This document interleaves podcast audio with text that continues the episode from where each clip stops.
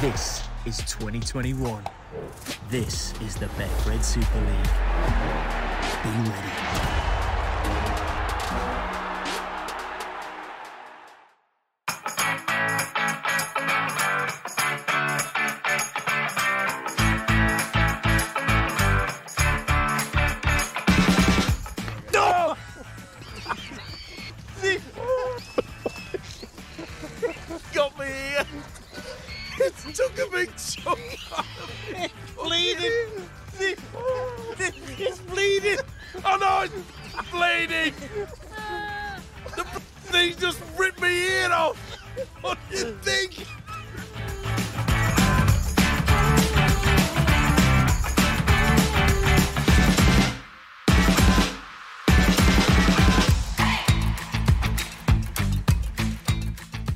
Hello again, and welcome along to this week's Eddie and Stevo, the podcast, sponsored as always by the game's major benefactors, Betfred.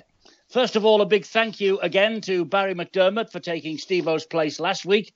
It's been a wee while then since we last spoke to the man himself, so let's get straight into the debates right away. And there's only one place to start, and that's with the World Cup announcement from Australia and New Zealand over the past seven days, saying they are unwilling to travel across to the UK for the tournament this autumn.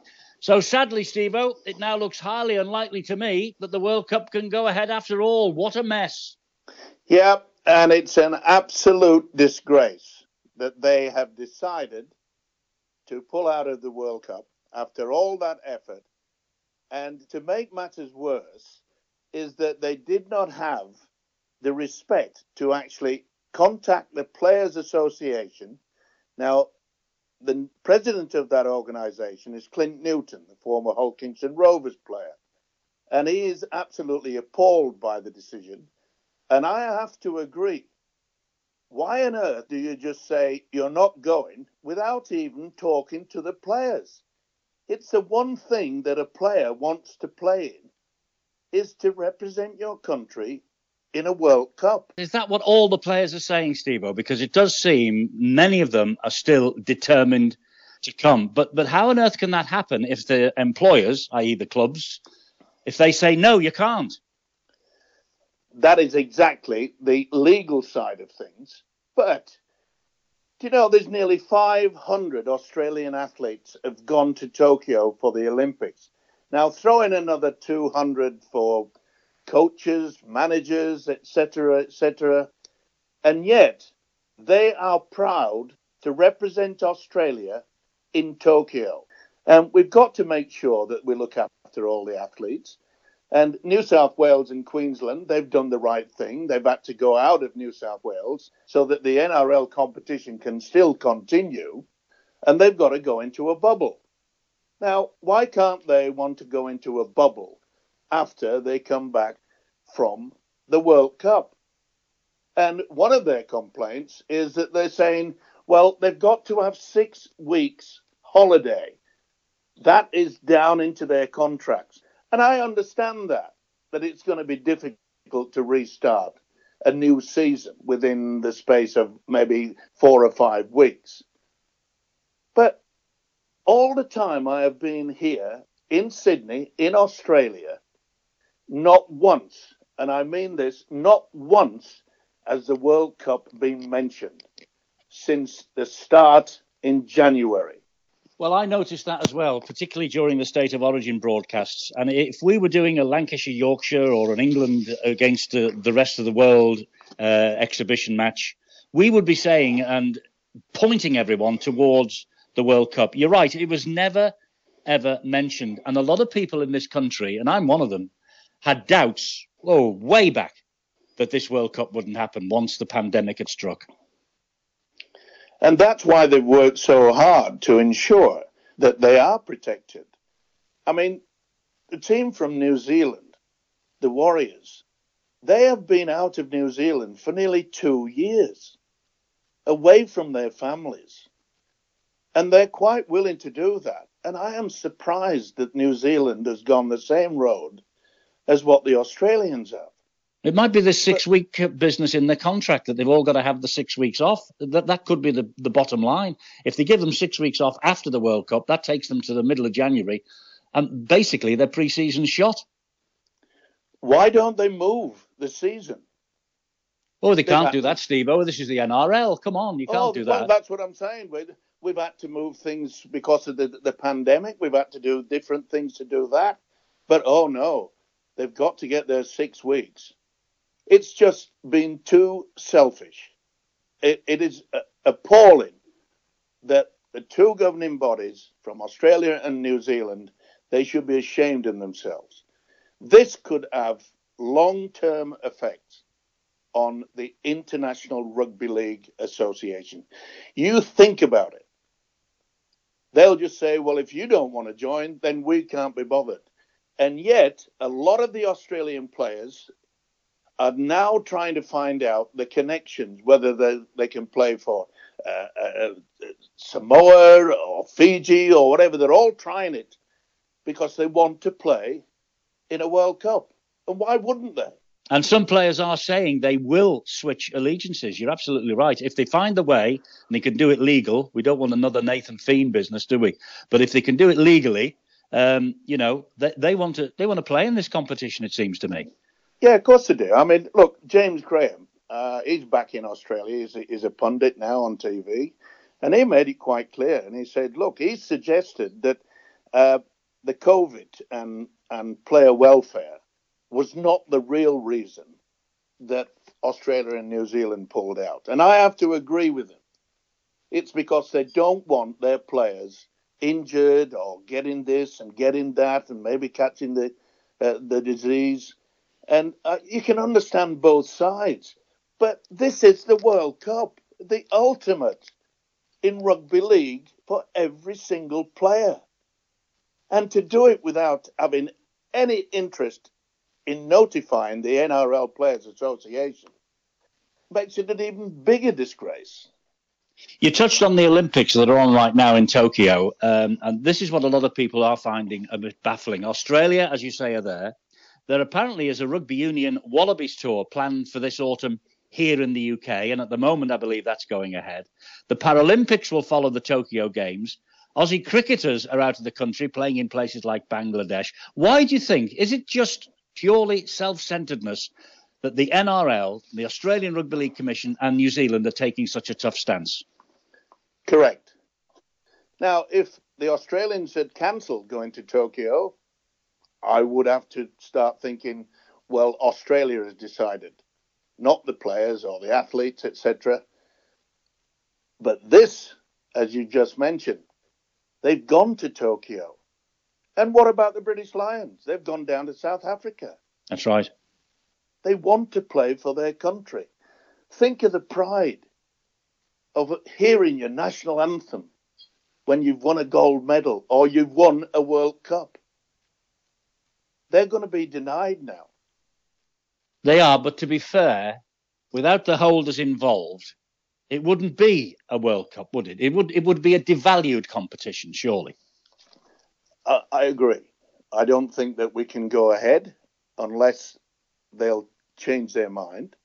And there's quite a lot of people that have just started thinking what we've just discussed is well, why have we got so many athletes going to, to Tokyo and yet a, a smaller arrangement? Remember, there's, there's five or six hundred people have gone from Australia for the Olympics. What are we talking here? Maybe uh, 50, 50 people with coaches and uh, and the players. Okay, maybe 80 people. I know they would have to go into a bubble, but so would all the other all the other countries. They haven't pulled out.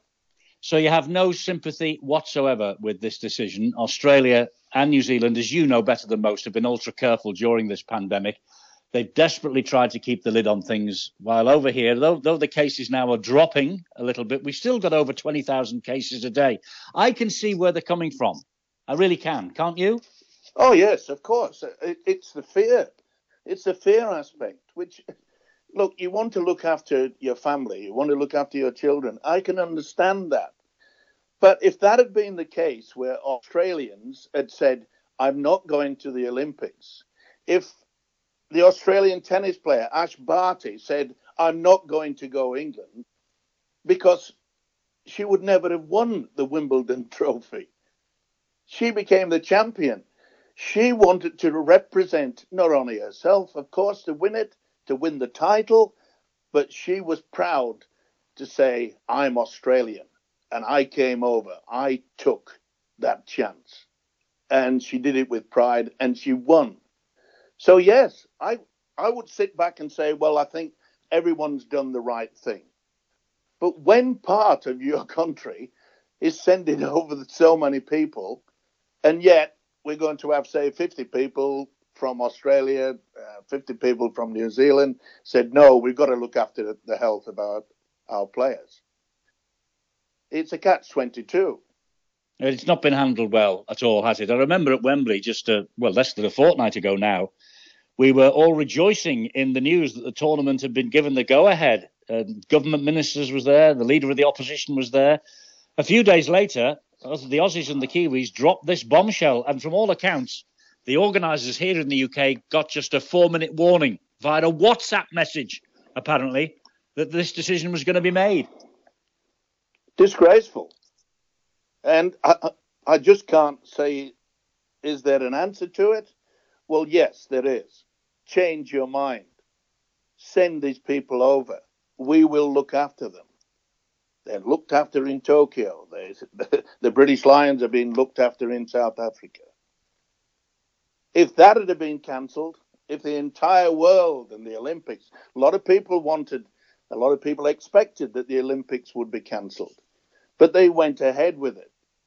And there's great success and there's great admiration, both here in Australia, and of course, my homeland in the UK. And it's also a sign, I suppose, that uh, you know gradually we are getting back to some sort of normality. There is a there is a, a bit of a precedent, though, isn't there? Remember, remember 2001, post the 9/11 terror attack.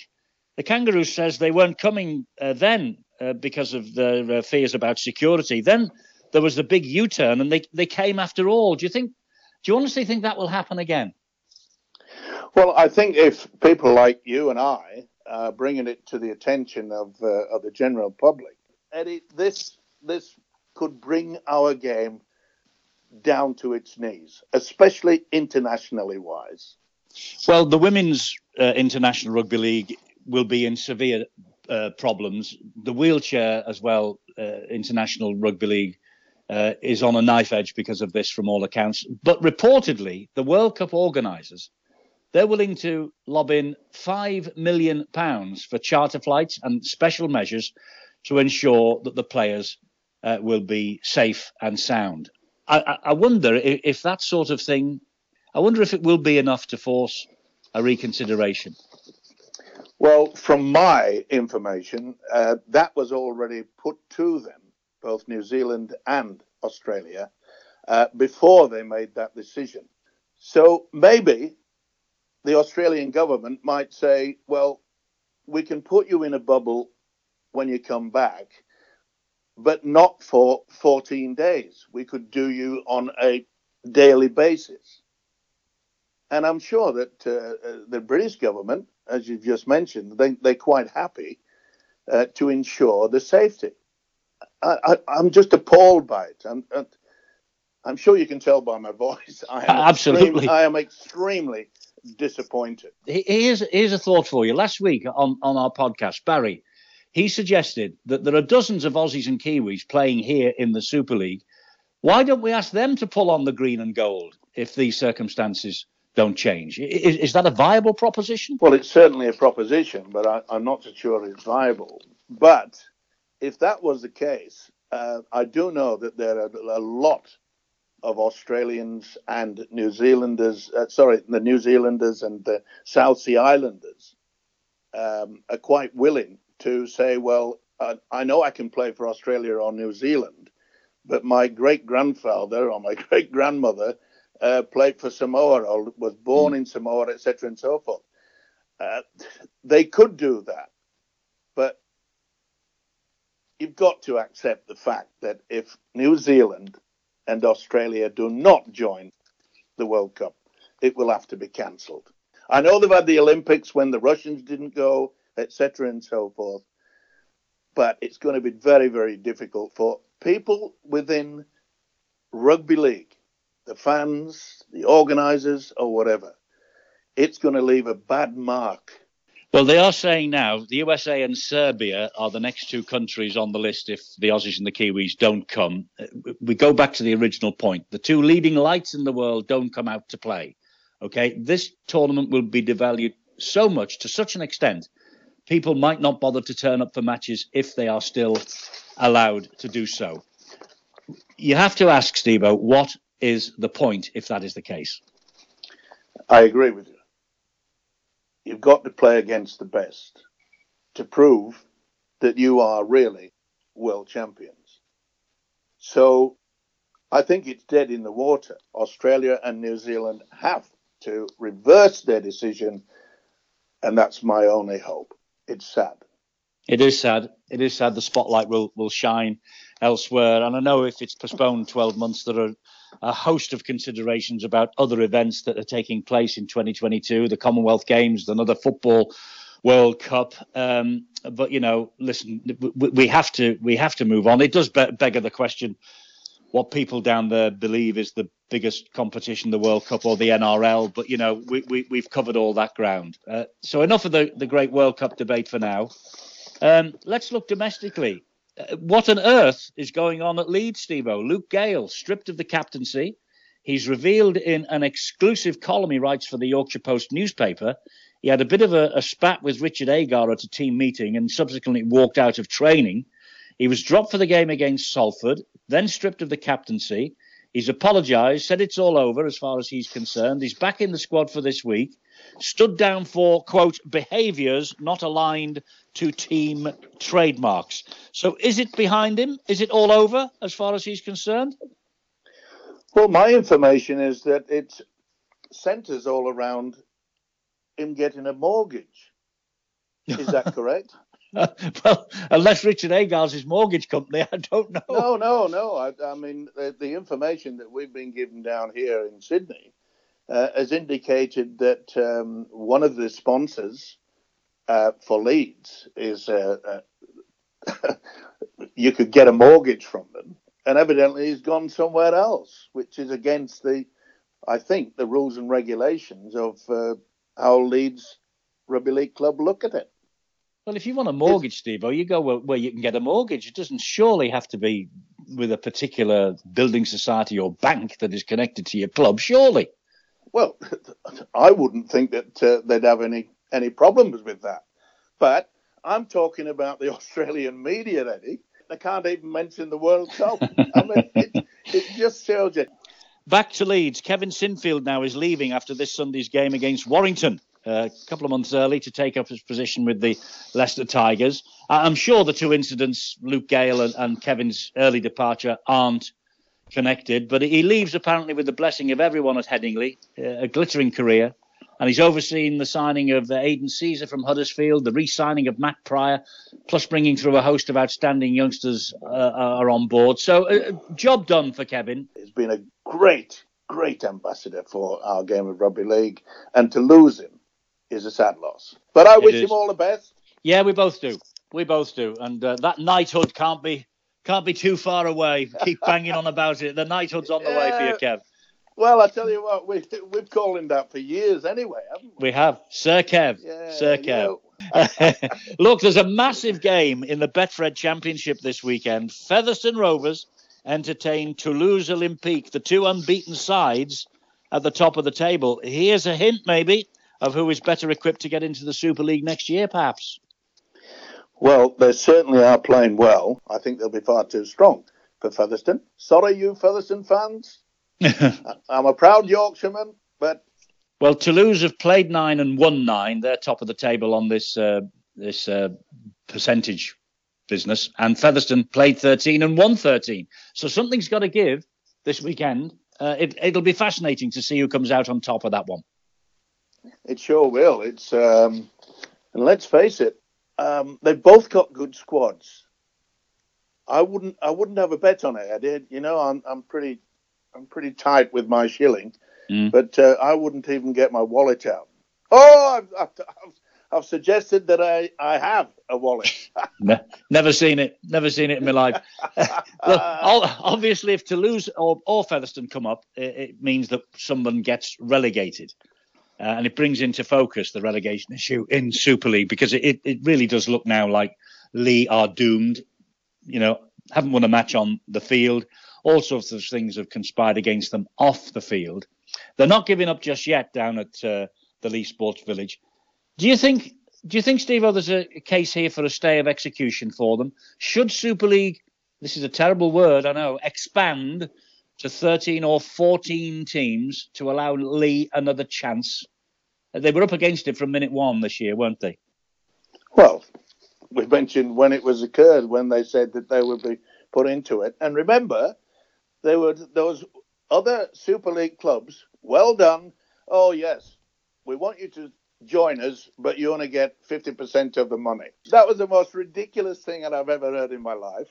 Obviously, Leigh said, Look, we're desperate to get into the top division. We will accept that. I thought it was I thought it was absolutely disgraceful what the other Super League clubs had done. If you're going to have a level playing field, then give them the same amount of money. They were doomed before the ball was kicked. You know it, I know it, RFL knew it, everyone else knew it. And did they care, the Super League clubs? Well, evidently, no. And I suppose there's the case for an expansion for a 13 or 14 team Super League blown completely out of the water because if that happened, they would obviously have to take a smaller cut of the money. And there's not much of that around at the minute. And they won't do it, Eddie. They allowed, could you imagine any organisation saying, yes, we'll allow you to join us, uh, but you, you're going to have to pay, uh, say it's a golf club, and I know you're in, involved at the golf club there, Eddie. Say if you said that uh, Mike Stevenson, you can become a member. Welcome on board, but when you go to the bar, you have to pay twice the amount for your beer. And that's about how it just summed it up. You'd and save you millions. You'd save millions. You've never been to the bar in your life. Yeah, but what if, what I'm trying to explain is, is the fact that uh, it because because I wanted to be at that particular golf club. You know, the one that you go to, a posh one, a real yes. posh one. Yes. That you're, pr- that you're proud of. And you're willing to pay twice the amount for your beer just to say that I'm a member of the club. No, I don't think that has happened. Uh, but, uh, but uh, you you might be asked to pay twice the fee to get in. And that's basically, you know, turning on its head. That's basically what they've said to Leigh, isn't it? You, you, you, you're yeah. virtually paying twice the amount to stay with us. Yeah. Look, it's been fascinating again to get your take on things this week, Steve. Before we depart, um, you, are normally the man with all the hot gossip and all the juicy stuff from Australia. Uh, looking away from the World Cup, what's going on down there? Any, any, anything good to finish on? Anything we can get our teeth into? Well, it's a repeat this weekend of the uh, the grand final. Uh, Penrith play Melbourne, which should should have been an absolute belter. But Penrith, my old club, poor old Panthers, they have five of their top players who are out injured. So I'd have to say that Melbourne will be odds on to win. And the other one is Paul Vaughan. Remember, he was the guy at, at St George that put on a party where everybody got fined, this, that, and the other. Oh, yeah, he had a big uh, do, didn't he? I remember, yeah. That's right. And of course, St. George said, right, well, it, it was fined $50,000. Uh, not only that, they ripped his contract up and said, that's it. Everyone said, well, surely, with a man like that that will not obey the rules and regulations, surely no one will, will want to sign him. well, the Canterbury Bulldogs have just released that they're signing Paul Vaughan on a one year contract. Money says it all, Eddie. And all is forgiven. All is forgiven for, for good old Paul Vaughan. Okay, Steve, well, that's it then for another week. Uh, you're all right for next week. You're in lockdown, of course, aren't you? So I suppose you've got no plans. We, we, we won't be able to miss out on your esteemed company in seven days' time. Uh, I will be there, Eddie, and uh, we do get deliveries. well, I knew you wouldn't starve. I knew you would never starve. And there's, there's the odd bottle of wine thrown in there as well. What a surprise! What a surprise! You enjoy yourself. You stay safe, and we'll see you in seven days.